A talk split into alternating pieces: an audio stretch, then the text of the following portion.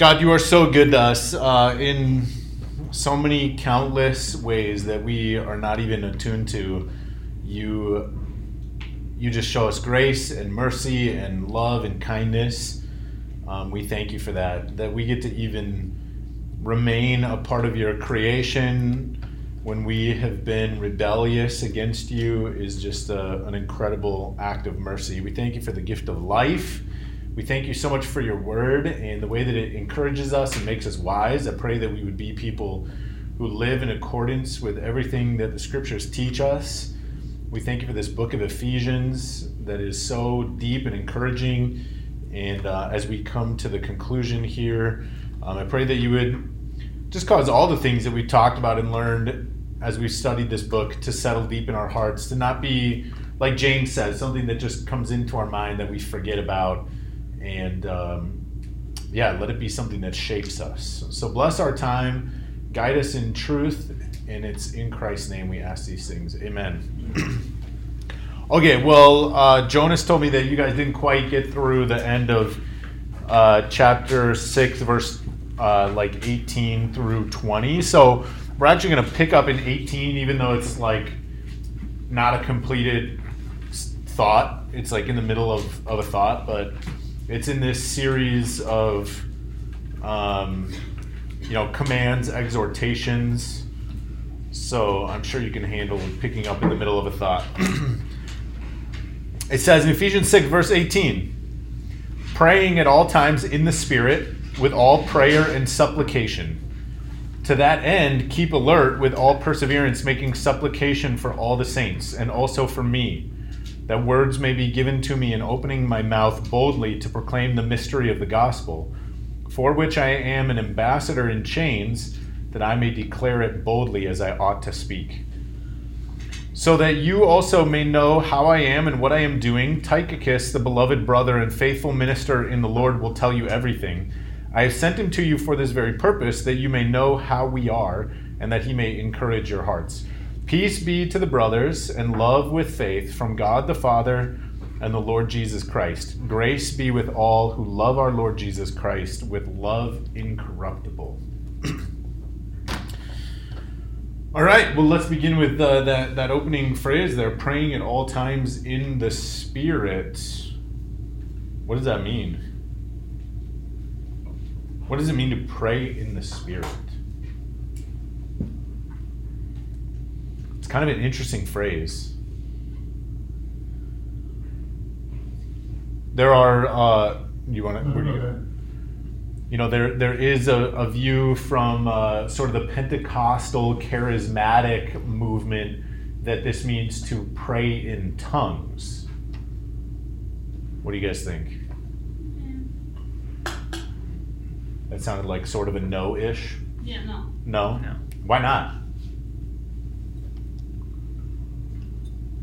Well, you wouldn't know what you're praying. I think that's a huge part of the argument, actually.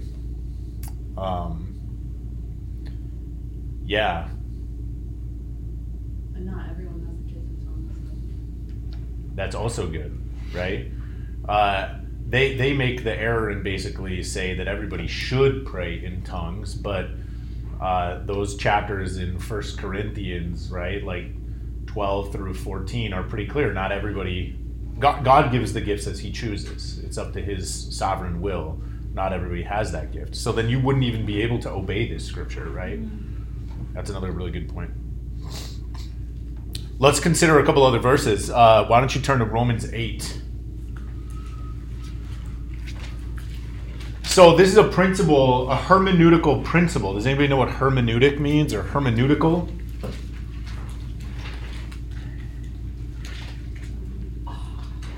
Specific way of talking or deciphering what is written. Yeah, absolutely. So if you if you think about understanding the Bible as as work, you have like a toolbox for how you do that. Those are hermeneutical principles. What tools do you use to understand what the text means? So, one of the tools that we use is we let Scripture interpret Scripture, and we interpret the more difficult passages in light of the more clear passages. Okay? So we can take a phrase like in the spirit and we can search where else the Bible says in the spirit to see if we can get some clarification on this, okay? So if you look uh, in Romans 8, verse 5, we're not going to deal with the whole chapter. I'm just going to pull out a couple quick verses. It says, For those who live according to the flesh set their minds on the things of the flesh, but those who live according to the Spirit set their minds on the things of the Spirit. Then go down to verse 9. It says, You, however, are not in the flesh, but in the Spirit, if in fact the Spirit of God dwells in you. Anyone who does not have the Spirit of Christ does not belong to him. But if Christ is in you, although the body is dead because of sin, the Spirit is life because of righteousness. So, in light of these verses, what do you think it might mean to pray in the Spirit? Be in a relationship with God. Yeah, I, I think it means to be in relationship with God with all that that entails, right? So it means you don't hinder your prayers by living in sin and disobedience. You are praying things like God's will be done, like Jesus teaches us in the, ser- the Sermon on the Mount, the Lord's Prayer. Um, you know, you're seeking the, the mind and will of Christ. You're praying in accordance with what Scripture says. So I don't think that this needs to be some mystical, weird thing that we don't understand what it means to pray in the Spirit. I think the Bible helps us understand. It is in relationship with God, we pray and seek His face. So there's another one. If you want to turn to Jude.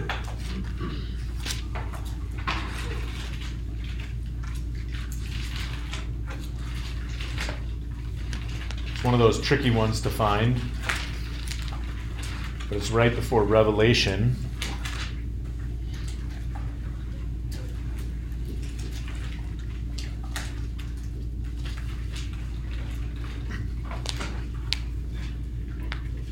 I think this one is helpful. Jude verses 20 to 21. It says, But you, beloved, building yourself up in your most holy faith and praying in the Holy Spirit, keep yourselves in the love of God, waiting for the mercy of our Lord Jesus Christ that leads to eternal life. So I think we might add here that praying in the Spirit, and we've already said this, is you know maintaining this relationship with God, letting your your prayers be genuine and sincere and with, in, with what accords with his will. Here we find this phrase, keeping yourselves in the love of God. Um, Jesus says, if you love me, you will obey my commands, right? So I think these things help us understand what it means to pray in the Spirit. Again, this is not something that is like mystical and not understandable or something that is actually in like a weird supernatural kind of way, like speaking in tongues um, it is supernatural because it is in relationship with the Spirit, but it's also very natural. It is just prayer that is in accordance with what pleases God. Praying with our hearts and minds and lives aligned with what pleases God. Um, does anybody have any questions on that? Any comments on that? Any anybody concerns or disagreements? So I want to mention something else. Turn with me. Sorry to make you turn all over the place, but this is adult Sunday school. So Isaiah 59.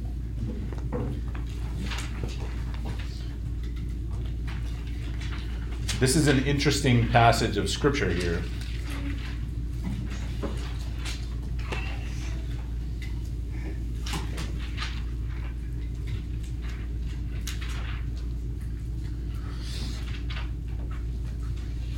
Isaiah 59, verses 1 through 3. It says, Behold, the Lord's hand is not shortened that it cannot save, or his ear dull that it cannot hear. But your iniquities have made a separation between you and your God, and your sins have hidden his face from you, so that he does not hear. For your hands are defiled with blood, and your fingers with iniquity. Your lips have spoken lies, your tongue mutters wickedness. So in verses one and two, we encountered kind of an interesting uh, theological truth, which is that nothing can separate us from the love of God, right? Romans 8 says nothing can separate us from the love of God. And uh, verse 1 seems to say that.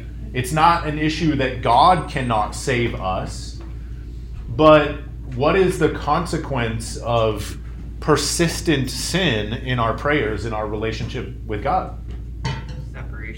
Yeah, right? So we need to understand this. Like, we're saved by grace, and that's a finished work of Jesus Christ, but we truly are in relationship with God. And if we wander off into sin and we persist and we rebel, you know, Hebrews 3 and 4 say, if you hear his voice, don't harden your heart. If we continue to do that, we quench the Holy Spirit, we persist in disobedience, then our prayers, we shouldn't have much expectation for what they were accomplished. And, and James also speaks about this, right? That if we pray with doubt, then we shouldn't expect that we will get what we receive. So there's a lot of elements here. Does this make sense? In other words, praying in the Spirit, our, our, our God delights to partner with us in prayer when we are seeking His face and His will.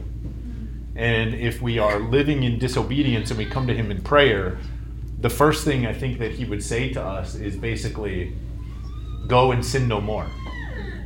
Does that make sense? Uh, so Isaiah 59 is certainly old covenant language, but the principle here is that, you know, in one sense, we're not separated from God ever because as believers, we are in relationship with Him through the completed work of Jesus Christ. But there is another sense that we are in relationship with God, and relationships require actual connection, real relationship. Does that make sense?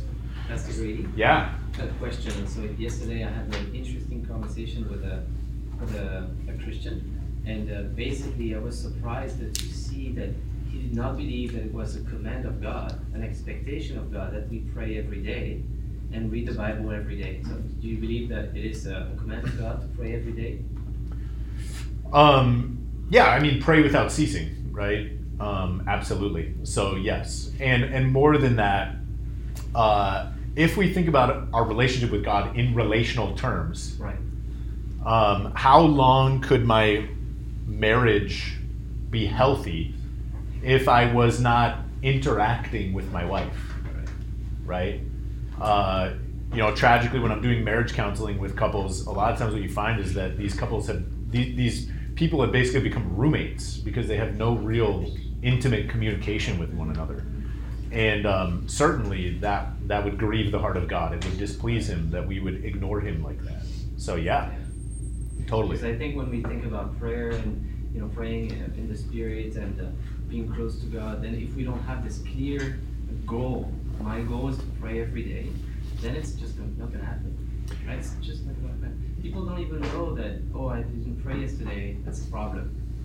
And so then they're not, you know, their conscience are not necessarily informing them that, well, you need to really have a plan. Otherwise, uh, just like Bible meditation, it, it's not happening. Yeah, and I would absolutely agree with that. I think I would I would probably choose to reframe the language just a little bit in this sense that somebody who is not seeking God in prayer, um, I, I, I probably I probably wouldn't first go to duty. I would probably first go to like, what's wrong with your heart that this God who loves you has not drawn you into fellowship with Him, right? The real problem here is not that you're failing to do some duty, but you don't actually treasure this God, Right. right? Uh, so that's that's a hard issue for sure. Yeah, the, the things I mentioned were uh, every time Jesus ate, before he ate, he gave thanks. You eat every day? Yes, you do. So you have plenty of opportunities to pray every time you get food. And then uh, we sin every day. So we have plenty of opportunities to confess every day. yeah, We should not let the sun go down. We should just pray. yeah, And then it says, pray so that you will not fall into temptation. That happens every day. right. So I'm going to ask for God's help. I'm going to rely on God on a daily basis Amen. for my life. So are just so many reasons to pray every day in the Spirit. It's it's encouraging. Amen. Yeah, absolutely. And regarding the question, should we read God's word every day? There's no, uh, there's no like explicit command that says read the Bible every day. But you have like Joshua 1 8, do not let this book of the law depart from your heart, but meditate on it day and night. Um, obviously, Proverbs and Psalms talks a lot about meditating on God's word, and then you have Jesus saying, "Seek first the kingdom of God and His righteousness." So this is certainly one of the ways, one of the most significant ways that we do that. So, like, if somebody's like, "Well, there's no verse in the Bible that says you should read it every day," I, I would respond to that and say, "Well, you're totally missing the entire movement of Scripture, which is to draw us into relationship with God, and that's one of the ways, one of the primary ways we do that. Yeah, Grady, the, the relationship, I mean, is based on, on dependence and surrender. Yeah, You know, if, if, if, that, that should be the number one reason we go to prayer, is that we're dependent on God. yeah, And, and, and, and as believers, we can't exist without him. it's You good. know, we can't do anything without him. Amen. One of the main things he says to Satan the wilderness is, man shall not live by bread alone, but every word that comes out of the mouth of God. Yeah, Right. there you go. You eat every day. It's an act of faith praying, really. Yeah, and, and absolutely, and and probably the reason why there isn't a explicit verse in the Bible that says read it every day is because through most of human history, people didn't have that luxury. But more shame on us if we don't read it then. You know, if you went back to like 1000 AD and you told people you have a Bible, I think genuine God loving Christians would be jealous that you had access to that kind of uh, proximity to Scripture. You know, if someone from 1000, if, if, a peasant farmer from 1000 AD could be transported into your house and see your dusty Bible on the shelf, they would rebuke you for that, for sure. So you mentioned the meme a few weeks ago, so uh, here you go. So there's a YouTube video that I saw this week. I, I was almost tempted to put it on the church app. I guess I didn't, but maybe I will. So it's it's actually a, a gentleman who has a YouTube channel. He's a Christian, and he just um, he speaks like the the evangelical guy, and then he meets uh, a young, uh, you know, a Christian from the first century, and that's just himself with the dress of a, an old, uh, you know, time uh, person, and then. Uh, and then the, the person from the first century says, What is it like to have the Bible every day? You know, you must be reading it, it must be awesome. And, and he goes like, Well, yeah, you know, it's kind of an old book, and well, you know, sometimes, yeah. And he's like, What you What's mean?" wrong with you? and then he goes on and he's like, we have smoke machines, like it's just an awesome church experience. And it's like, do you fellowship? Do you? And, and it's like, and so it's, there's this total disconnect between what is supposed to happen and the first century guy. So it, it's a pretty awesome That video. is So funny. I guess I'll share it. That is absolutely funny. I love it. Uh, so back to thinking about praying in the Spirit. Do you think Jesus prayed in the Spirit? Absolutely. And what is the prototypical model of prayer that Jesus gave us? When his disciples came and said, Teach us how to pray, what did he do? What do we call that? The Lord's Prayer, right? In Matthew chapter 6. So notice how he's not speaking in tongues, right? He's not he's not doing anything weird. It's a very simple, very basic prayer of dependence on God and repentance, forgive us our sins, thanksgiving, right? It's it's encouraging us to pray your will be done on earth as it is in heaven. So if we I mean, we would absolutely assume Jesus prayed in the spirit. No one has ever prayed, I guess, more in the spirit than Jesus. I guess you could maybe say that. Um, and so there's a model, right? It's it doesn't have to be crazy and complicated. Uh, if you want to turn to, uh, well, let's not turn there. Gabe, you already kind of mentioned it. 1 Corinthians 14 2 says, For one who speaks in a tongue speaks not to men but to God, for no one understands him, but he utters mysteries in the Spirit. So I think that's probably where people would go to say, like, praying in the Spirit refers to speaking in tongues. Um, but I think that that is a, a stretch. It, it's, it's not even necessarily there talking about praying in the Spirit, it's just talking about mysterious things that are beyond our comprehension. And so Paul here is not encouraging us in Ephesians 6:18 to pray mysterious things. He's encouraging us to pray things that uh, support us in this battle that we are in, right? This spiritual battle, things that are comprehensible and powerful against spiritual forces. Yeah. And Paul talks about, forget which epistle it is, but he said he would, especially in the church service, he would rather speak a, one word that's meaningful than a thousand words in a tongue that no Yeah. one can understand. Absolutely. edification of The church body, so. Totally. Absolutely. And um, I uh, I looked even at this verb in Greek, praying, and it is plural. The reason why I was curious about that is could we go so far as to say that in some sense Paul has in mind a corporate kind of prayer here? Uh, but I, I did, I decided not to go that route because I think maybe because that would connect with what you're saying, you know, regarding how this is done in the body of Christ for edification. But I don't, I didn't feel certain enough about that. It could just be, you know, an encouragement to the church body as a whole. So anyway, um, okay. Any other questions on that, or should we move on to with all prayer and supplication? Um, what would you say to someone that, or what would be the purpose of someone to be able to pray in like to- tongues? If it is just like you and God, like, like I don't understand, there are some people that will say like, oh, but I know how to pray. Okay. Yeah, I mean, my perspective on that is it's just terrible interpretation of scripture.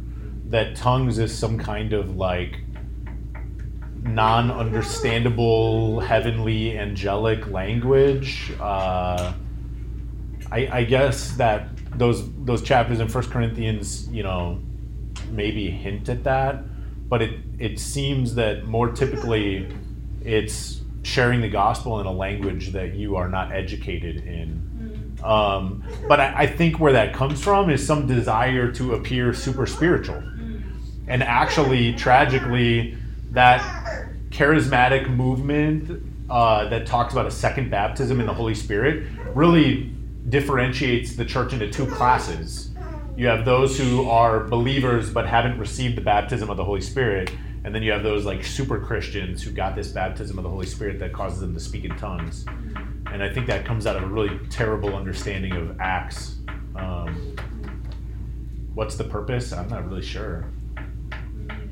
There's a crazy movie on this called Jesus Camp. It's a documentary. It's really weird, but it's about this place where they take these kids to teach them to pray in tongues, and it's disturbing actually. It's an old movie, but I don't know why I mentioned that. Jonas. Speaking in tongues in the Bible, uh, in 1 Corinthians 14, it says it's not for, it's a sign not for believers but for unbelievers. It's a key verse. Right. This verse in 1 Corinthians 14, 22, and uh, it's a quote from, it's uh, following a quote from Isaiah 20, from verse 21 in Isaiah 28, 11. So he says, um, For scripture says, By men of strange tongue I will speak to this people, and yet they will not listen to me. And then he says, Therefore, uh, speaking in tongues is a sign not for believers, but for unbelievers. So speaking in tongues was never something done in private in the Bible. It was mm. always done in public. Acts 2 public, Acts 10 public, 1 mm. Corinthians it's in public. It's never ever done in private because it's a sign. Mm. So how can you show anything as a sign to someone who is not present? It's a sign because it was done in public. And it's not a sign for Christians. It's a sign for non-believers. Yeah, and that's what you see in Acts chapter 2 in particular, right? And then actually from Isaiah, the unbelievers are the Jews. So God says, I will speak to these people with a foreign tongue. And so God speaks to the Jews in judgment when they hear people praise him in languages that were not Jewish. That's that's actually the, the teaching.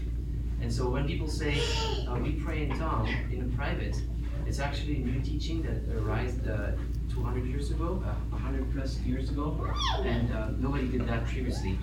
And so it's completely contrary to what the Bible says and what Christians have believed. and uh, this this doesn't carry as much weight or evidence as God's word, obviously. But I, I can't remember where I came across this. But uh, some linguists, linguists, philologists, right? These are people who are specialized in, in languages. You know, Tolkien was a philologist, and he spoke like 14 different languages and wrote two. He made up Elvish and Orcish. But anyway, people like that have analyzed these different expressions of speaking in tongues. And what you can do if you analyze languages is you can see patterns and you can see similarities. There are grammatical things that are always the same and always the case. And they've analyzed these expressions of tongues and come to find out they're just nonsensical. They don't follow any rules of language, period. Now, that's not a case that tongues doesn't exist because God is beyond, you know, our, our creation. Our but you would expect that if God is going to express himself in creation in some way, shape, or form, that it would be orderly, that it would be according to rules that he has instituted in his creation. So you could look into that more if you want. Um, okay, so we get this phrase with all prayer and supplication. Okay, so pray in the Spirit with all prayer and supplication. So I think a question that comes to mind here is um, this could be grammatically what's called a hendiadys, which is uh, two words connected with an and, but they express a single idea. Okay, so for example, I might say something like, It's nice and warm in here. Really, I'm communicating one idea. I could say, It is nicely warm in here, but I'm using two different words to express one complete thought. So I think the question here is Does Paul have in mind two different kinds of prayer, prayer and supplication? Or do prayer and supplication come together to form one kind of completed idea? What do you think? Uh, what I noticed as well with, this um, style is that when you use two words, it's because though you want to two ideas, it's because you want it to be more complete. Is that because one word is not enough to convey all the idea that you meant that you need. And here, if that is the case, it's still that what I'm saying still remains because prayer has another um, another notion than supplication. Supplication is more limited than prayer, right? So even if that were the case, the two words still need to be here for for the completeness of the thought. What I mean? Yeah, absolutely. So this is this is very helpful. So I think, uh, unfortunately, what a lot of people believe about prayer is that you could just call it supplication. Okay. Uh, I'll give you an example. Uh, last night, so so this whole category is prayer, right? This is this is the totality of prayer. So last night we were uh, at Maricopa, and one of the things we were just asking people is, "Hey, can we pray for you?" What expectation comes into their mind when we say, "How- "Can we pray for you?" Yeah. Yeah, right. That we will ask God for something. In that framework, the totality of prayer is supplication. That's not a biblical view of prayer at all. And unfortunately, a lot of times, this is how we treat prayer. What I would say is that actually the biblical idea of prayer is that you have prayer as a category. I'm sorry, prayer as a totality, and then within that you have smaller things like I'll just put the word ask as a, a shorter word for supplication, right? You have words like adore.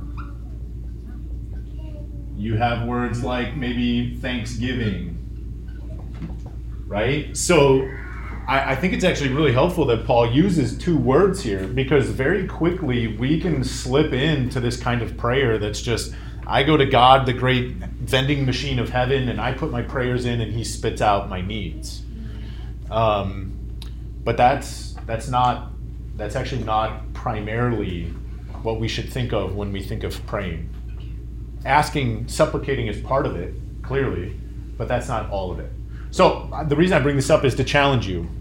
If the next time you are praying, evaluate what percentage of your prayer is simply begging and pleading God for things, and what percent of your prayer is praise, adoration, thanksgiving, expressing confidence. Now, again, the Bible doesn't say that it should be 50 50 or something like that. There's no hard, fast number here. Um, I think the Psalms are helpful. They, they give us the full spectrum of kinds of prayers, right? From pleading with God to do things to just pouring out your heart in praise, confession, thanksgiving. Um, but I, I find a lot of times we simply think of prayer as asking. Make sense? Any other thoughts on that?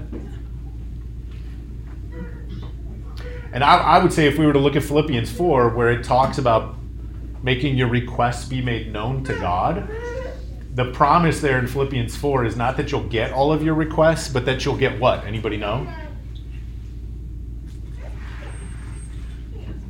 And the blank of God will guard your hearts and minds in Christ Jesus.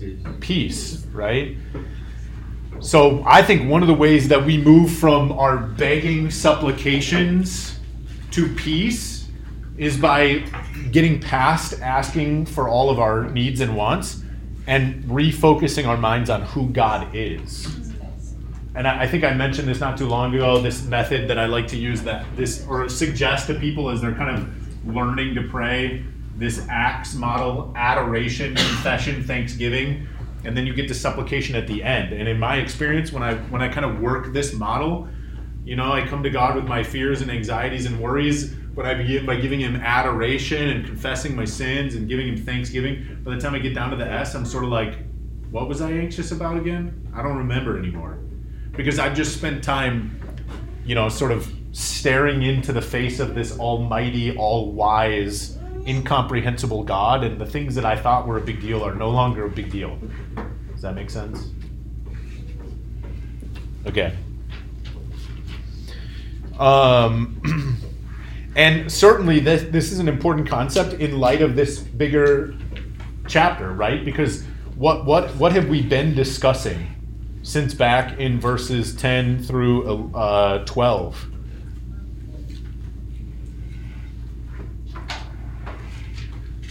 Where is where is our where does our challenge in life really come from? Is it natural or is it supernatural? Supernatural. Supernatural, right? So certainly we are battling the flesh. The Bible is very clear on that. But like in coming to God in prayer, what we're recognizing is I'm engaged in this war that is way beyond my ability to deal with. And God, unless I'm in your presence, I'm vulnerable. So then, moving to the next sentence here, to that end, keep alert with all perseverance, making supplication for all the saints. So if you're engaged in a spiritual battle and you're falling asleep on the front lines, what is likely to happen? Right? You're likely to get picked off. Um, you know, there's isn't it isn't it um, the letters to the seven churches where uh, they're told to wake up. Right? One of the churches is told to wake up. Um, or you have Jesus with his disciples in the Garden of Gethsemane, and he goes off to pray because he knows that the cross is looming before him. And what do the disciples end up doing? Falling asleep, right? They, they fail to keep alert with all perseverance. So, uh, how many of you, I guess I won't make you raise your hands, but I could. All right, we'll just do it. We'll just do it. Uh, how many of you are willing to confess that you have quit praying too too soon? That you have failed to persevere in prayer? Right? I think there's two ways that we do this. The first way is um, we quit after a few minutes because it's really hard to focus. Uh, so, you know, we come to God in prayer and maybe there's something important, and then all of a sudden we remember that we need to go buy milk, and then our mind is like gone, totally in a different direction, right? And it's like, oh, shoot, I got to come back to that. And you start praying again, and then it's like, oh, I forgot about that bill I have to pay, and then pff, your brain is gone again, right? Eventually, after that, you just give up for, after a while.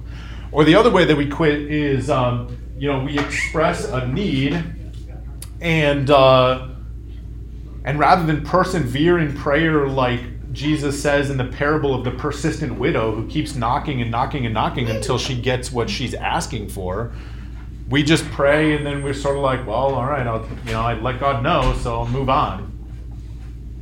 Uh, the Bible doesn't tell us how, how long we should continue in prayer, but I know I know a woman who she became a believer in college, and her parents basically were like, whatever, that's fine for you, you know, keep it to yourself.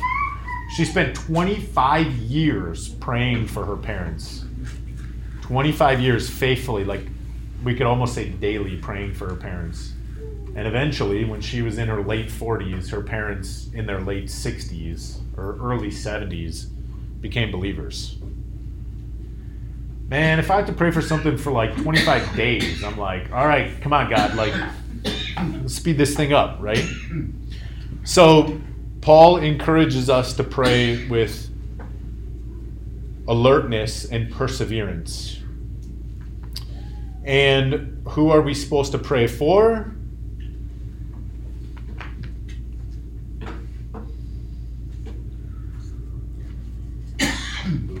Yeah, who are we supposed to pray for? At the end of this verse? All the saints. all the saints, right? Um, this is another maybe beautiful way to uh, sort of further develop your prayer life is stop praying for your well i shouldn't say that don't think about yourself so much consider praying for other people um, consider entering into intercession and supplication for the needs of others. Because our big problem as fallen, sinful humans is that we think about ourselves way too much. We are self obsessed. And one of the ways in which God offers to cure us of that narcissism is by commanding us to pray for other people, to make supplications for others. And I would actually encourage you to go let's look at Philippians or I'm sorry, Ephesians chapter 3, go back to verses 14 through 21 because how should we pray for the saints? Paul's already given us a model. Man, if, if every person in our church was committed with alertness and perseverance to pray this prayer for our church, can you even imagine the kind of work that God would do?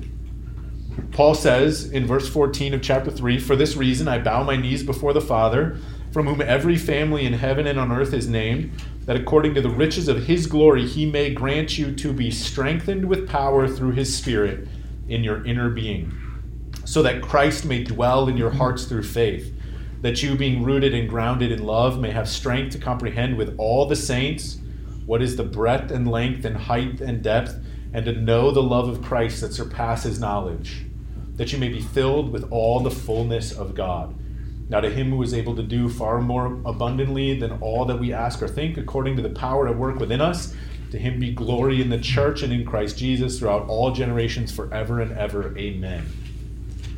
I don't know about you, but when I read uh, Ephesians chapter 6 and I hear that I'm supposed to make supplication for all the saints, I'm like, yeah, how do you do that? right? Like, I don't know all the Christians in India and China and Indonesia. Like, how, how are you even supposed to pray for them? Well, Paul is not giving us something that is unobtainable. He's already given us a model for it. And man, Paul prays this and records it for us. The Spirit gives it to us so that we might be guided in this. Does that make sense?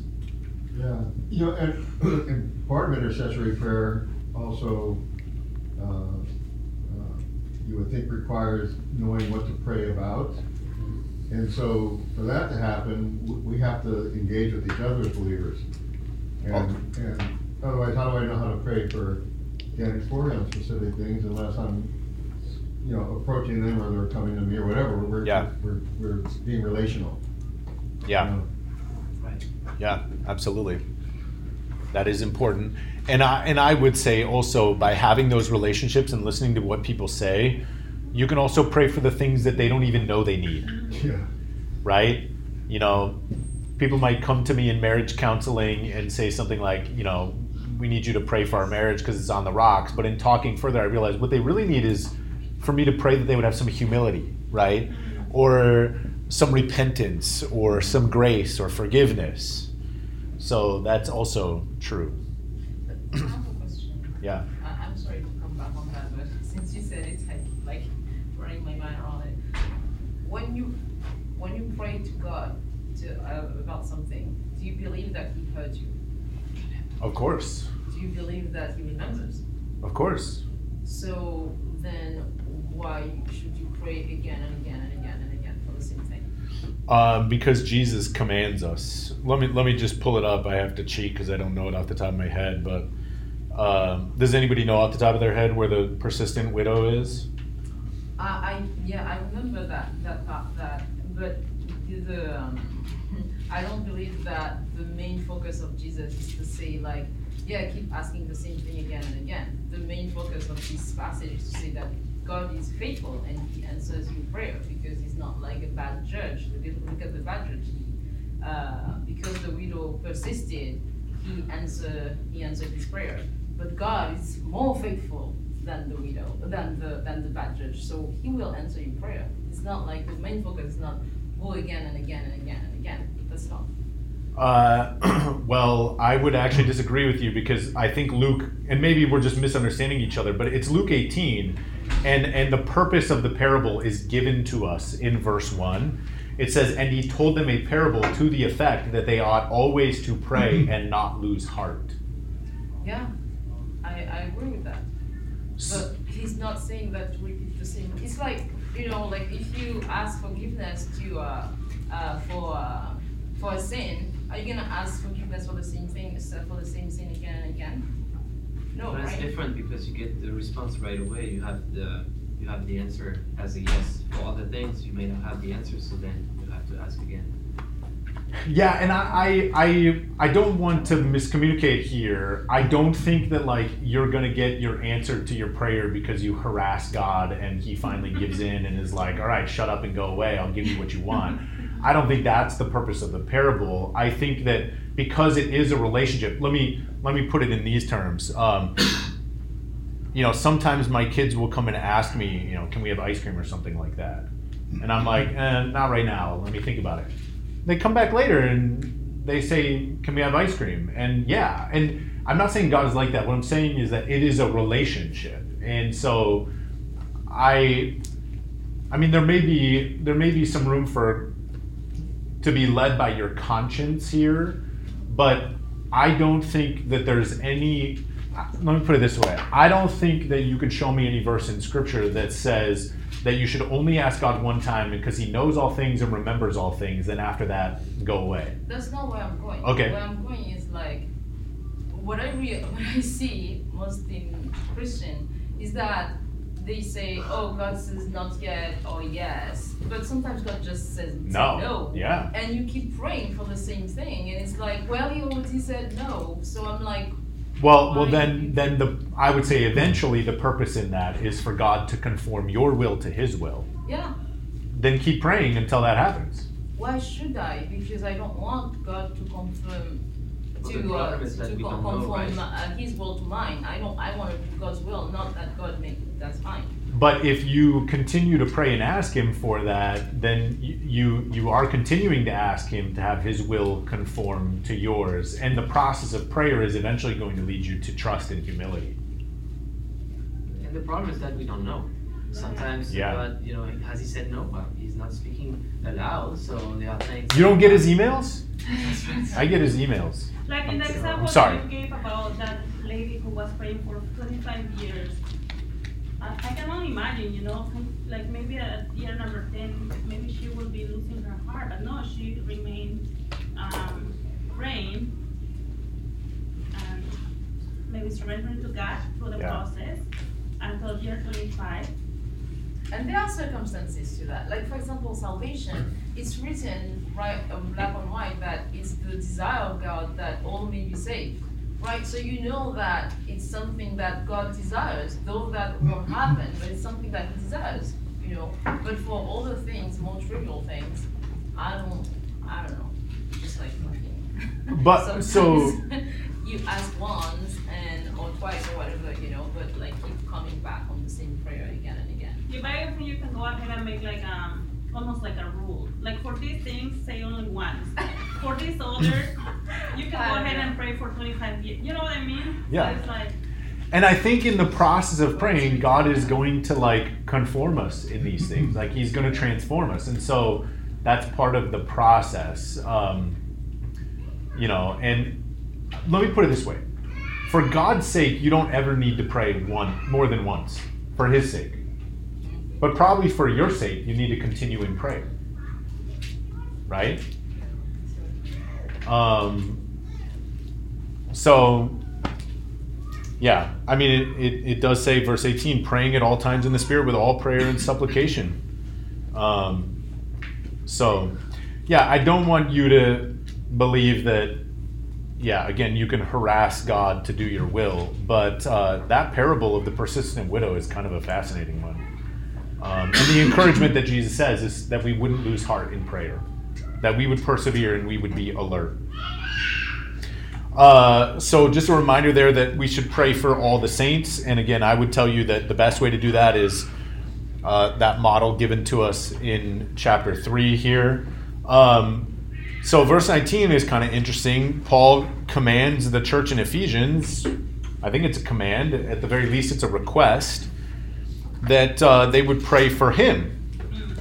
Uh, is this a command that you and I can keep?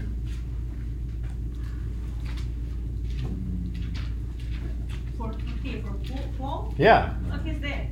No, right? We don't pray for the dead. Um, this is important. There are people that believe this. Uh, Catholics, in particular, you know, say that you should pray for the dead. We don't pray for the dead. Um, Scripture is pretty clear. It's appointed for man once to live and then face judgment. There's no opportunity after that. So, uh, this is just kind of one of those cool things in the text where we get to see Paul, you know, personally relate to the audience that he wrote to. Um, but this is not like a command for you or I because the opportunity has already passed. But the principle remains what does Paul request that they would pray for? Proclaim the To mystery. wealthy, Say it again, Dan. To proclaim the mystery of the gospel. To proclaim the mystery of the gospel. no, that was very unspiritual, I was gonna say it, so that you would be healthy and wealthy. Yes, yes, of course, right? That's that's the most important thing. Yeah. That, so this is just a little side point here. Um, I don't believe that there's a single recorded prayer in the New Testament where somebody prays for the health of another person.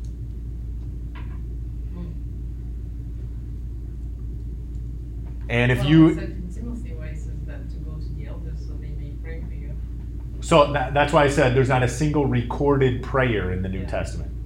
You do have that, and so I'm not saying we shouldn't do it. But if you're ever in a small group, like what percentage of prayers are for, you know, my sick nephew or whatever? Like 95%, right? When was the last time you were in a small group and somebody was like, pray for me? I am just angry as heck and I'm sinning every day in anger. That like almost never happens, right? Where I'm struggling with lust, or I've been, you know, unfaithful with my finances, or, uh, you know, I'm struggling with doubt. That almost never happens. And yet, you have very, very few, well, sorry, you have no recorded prayers in the New Testament of some, for somebody's help. Good. It should happen. Yeah. It should, right? Confess your sins to one another and pray for one another. The Bible is pretty clear about that. Uh, yeah, so the, the prayer here, though, is for boldness to preach and proclaim the gospel. Should we, obviously, we can't pray for Paul, he's dead, but should we pray that for the church? Absolutely. That the people of God would be effective in boldly proclaiming the gospel. Um, and you know what's cool about a prayer like that? God absolutely wants to answer it. In fact, Jesus said, The harvest is plentiful, the laborers are few, so what? My Father. Pray to the Lord of the harvest that there would be more laborers. So we can talk all day long about like, you know, how should we pray and what's God's will for our prayers and we don't know and all that all that's true and it's important. But here's a prayer that we know God wants to answer. Jesus commanded us, pray for the harvest. Pray that there would be laborers. Pray that we would be faithful. Um, so I guess if you're if you have a stifled prayer life, maybe a way to kind of kickstart it and get it flourishing again is to just be faithful to this prayer. Pray that God would give our church opportunities to share the gospel, that He would give you opportunities to share the gospel, that we would be bold in this work. Um, okay, I just want to remind you of this because it's come up a couple of times in Ephesians, uh, verse 19. What is the mystery of the gospel? We spent, I know I at least spent one full Sunday talking about this. Does anybody remember? Or what are some aspects of the mystery of the gospel? There are at least a few that we can mention. Any of the mysteries that, especially Paul talks about and such. What do you mean? What what what mystery in particular? I know one mystery indeed was um, Jesus coming in the flesh. Yes. Okay. So this is a big piece of it. The mystery of the gospel is not that God will send a Messiah who is merely man, like Moses or Joshua or David, but that God will send a Messiah who is God Himself in the flesh, right? This is what disturbed the Pharisees. You will see the Son of Man coming on the clouds. So that's a big piece of it, is that Christ is not mere man, He is God incarnate. Any other aspects of the mystery of the gospel? Gentiles being grafted. Yes, that God's plan for a people is no longer merely the nation of Israel, the biological descendants of Abraham, but even that God's love and acceptance and forgiveness and reconciliation would pass also to the Gentiles. That's huge. Praise God for that, because I'm guessing nobody in this room is ethnically a Jew. The resurrection of the Messiah was not uh, clearly uh, presented in the Old Testament, but uh, it was kind of in types. Yeah, this is another huge one, right? I think that the Jews in particular were looking for a Messiah like David who would be triumphant and conquer, not one who would die and then rise from the dead to conquer sin and death. So that's huge as well. There's probably more that we could say, but those are those are probably kind of the big elements. And I want to just make that clear because I don't want you to think that when Paul has in mind the mystery of the gospel, he's talking about some ethereal, ununderstandable, you know, thing out there that you have to divine with something like, you know, I don't know, weird dice and bones and you know Ouija boards or things like that. That's not what he's talking about. This is a mystery now revealed, and uh, it is things that were hinted at and alluded to in the Old Testament, but now have become clear. Praise God for that. Um, so we'll mention a couple of things. So Paul, as he does in a lot of his letters, you know, kind of concludes with some very personal biographical things and some greetings. So yeah, verses 21 and 22. He says, So that you also may know how I am and what I'm doing, Tychicus, the beloved brother and faithful minister in the Lord, will tell you everything. I sent him to you for this very purpose, that you may know how we are and that he may encourage your hearts. Um, and I, I just, you know, you might read this now and be like, well, what does this matter? But I think it's actually really beautiful because I think it shows the the level of relationship and pastoral care and connectivity that Paul had with these people. Um, that he has some personal address included in here. And man, when you read the one at the end of Romans 16, you know, there's a lot of people mentioned there in a lot of different contexts. And so Paul was not sort of this like traveling evangelist who came in and held these tent meetings and then like moved on. He was moving pretty quickly in in many instances, but he was truly loving these people and knitting his heart together with them.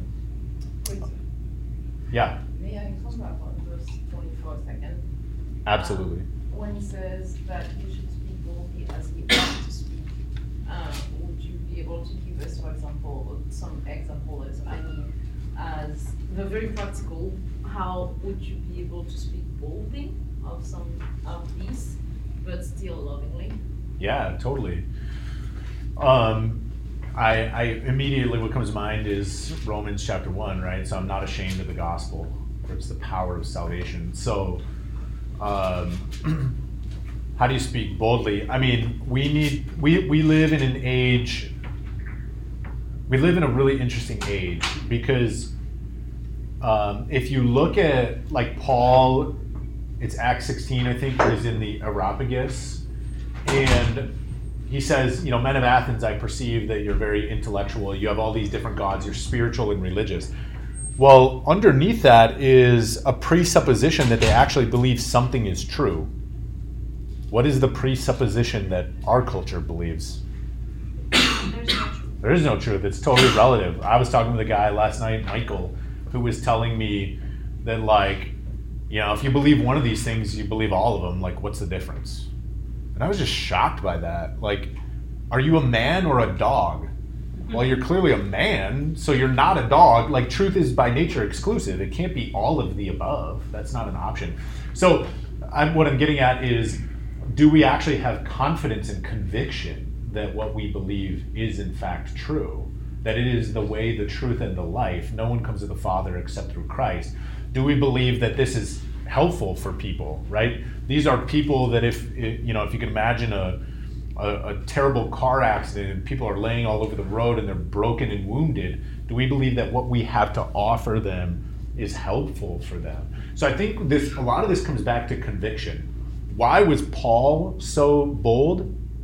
Because he was convinced that Jesus was the Messiah, the Son of God, that he rose from the dead, that there is no salvation apart from him. He can even say in uh, Romans 9 that he, he wishes for the sake of his, his brethren, the Israelites, that he himself could be cut off for their sake. Like, that's conviction, right? Um, and I think a lot of times we're timid because we're like, yeah, this is true, but these people are okay without it. What I'm thinking is that if you are bold in the gospel, then people won't see or will have trouble to see the humility. You will be obnoxious to them. So should we agree, be uh, in agreement, in, in agreement with that? Like, yes, we're gonna be obnoxious to people, but that's fine. Yeah, so um, here is the way that I would frame that. I would say fight hard to not be offensive, but if your message is offensive, there's nothing you can do about that. In other words, can you speak this in a way that is tender and gentle, that is truly loving and gracious and kind? And if people are offended by that, that's on them. Does that make sense? Mm-hmm. The, so let's let's let the words of Jesus be their own offense. Let's not add to it in the way that we do it. But I think it's perfectly acceptable to say to somebody, "You're wrong." Yeah. like what you're saying is just untrue. You've not thought about it. You should go think about it. But if I'm in their face and I'm angry and I'm yelling and you know I have clenched fists and I'm grinding my teeth, then I'm sort of creating an an oppositional opportunity. Does that make sense? Yeah, I agree. You know, the, the scripture tells us that, that the Holy Spirit convicts us of righteousness. And, and so when we're, when, you know, one way to be bold is, is to understand where you were and where you are. You know, I'm, I'm a sinner saved by grace. And, and so when you're, when you're, when you're, uh, if, if you really are, uh, uh, uh, impacted by that, by that, uh, truth that God has poured into your life, into the salvation He's really poured in, in you know, that He's, uh, you know, He actually has saved you. Uh, uh, it's, it's, it's not hard to be bold because you- you're, you're gonna come across as uh, empathetic, you're gonna come across as, uh, uh, with humility. And you're gonna come across even emotionally a little bit, you know, because it's, it's, you know, I'm, I'm just sharing this with you because, uh, you know, um, uh, I, I want you to be saved, Yeah. you know? Yeah. And and the gospel is offensive, but let's not add to the offense, right? That doesn't mean that we want to be honey tongued either. That doesn't mean that we want to be deceptive. Um, but yeah, some people are offensive in the way that they do it. Now, we also have to be careful there because if you say to somebody you're wrong, our culture says that that is by nature of what you say just offensive. Well, forget that. I don't care. Um, so it, it's it's in the way it's presented that we have to be cautious. I think. Is that helpful at all? It is, and I really like what Gabe um, shared because like that's very practical. I like practical. Like when you share, when you are sharing the gospel, or when you are uh, correcting somebody, keeping in mind that you were wrong also, and you know better than the person. So I think that will transpire in the in your tone and your behavior, and that's yeah. Yeah. Thank you. And maybe one other aspect of that is what are you actually fighting for? Mm-hmm. I find sometimes I'm fighting to be right. Like when I get it into the Jehovah's Witnesses, I just find their position so stupid that I like to win the argument because it's stupid. And that's bad motivation, mm-hmm. right? It should be that like come and drink from the well that is Jesus. Like come and be satisfied. That should motivate me. So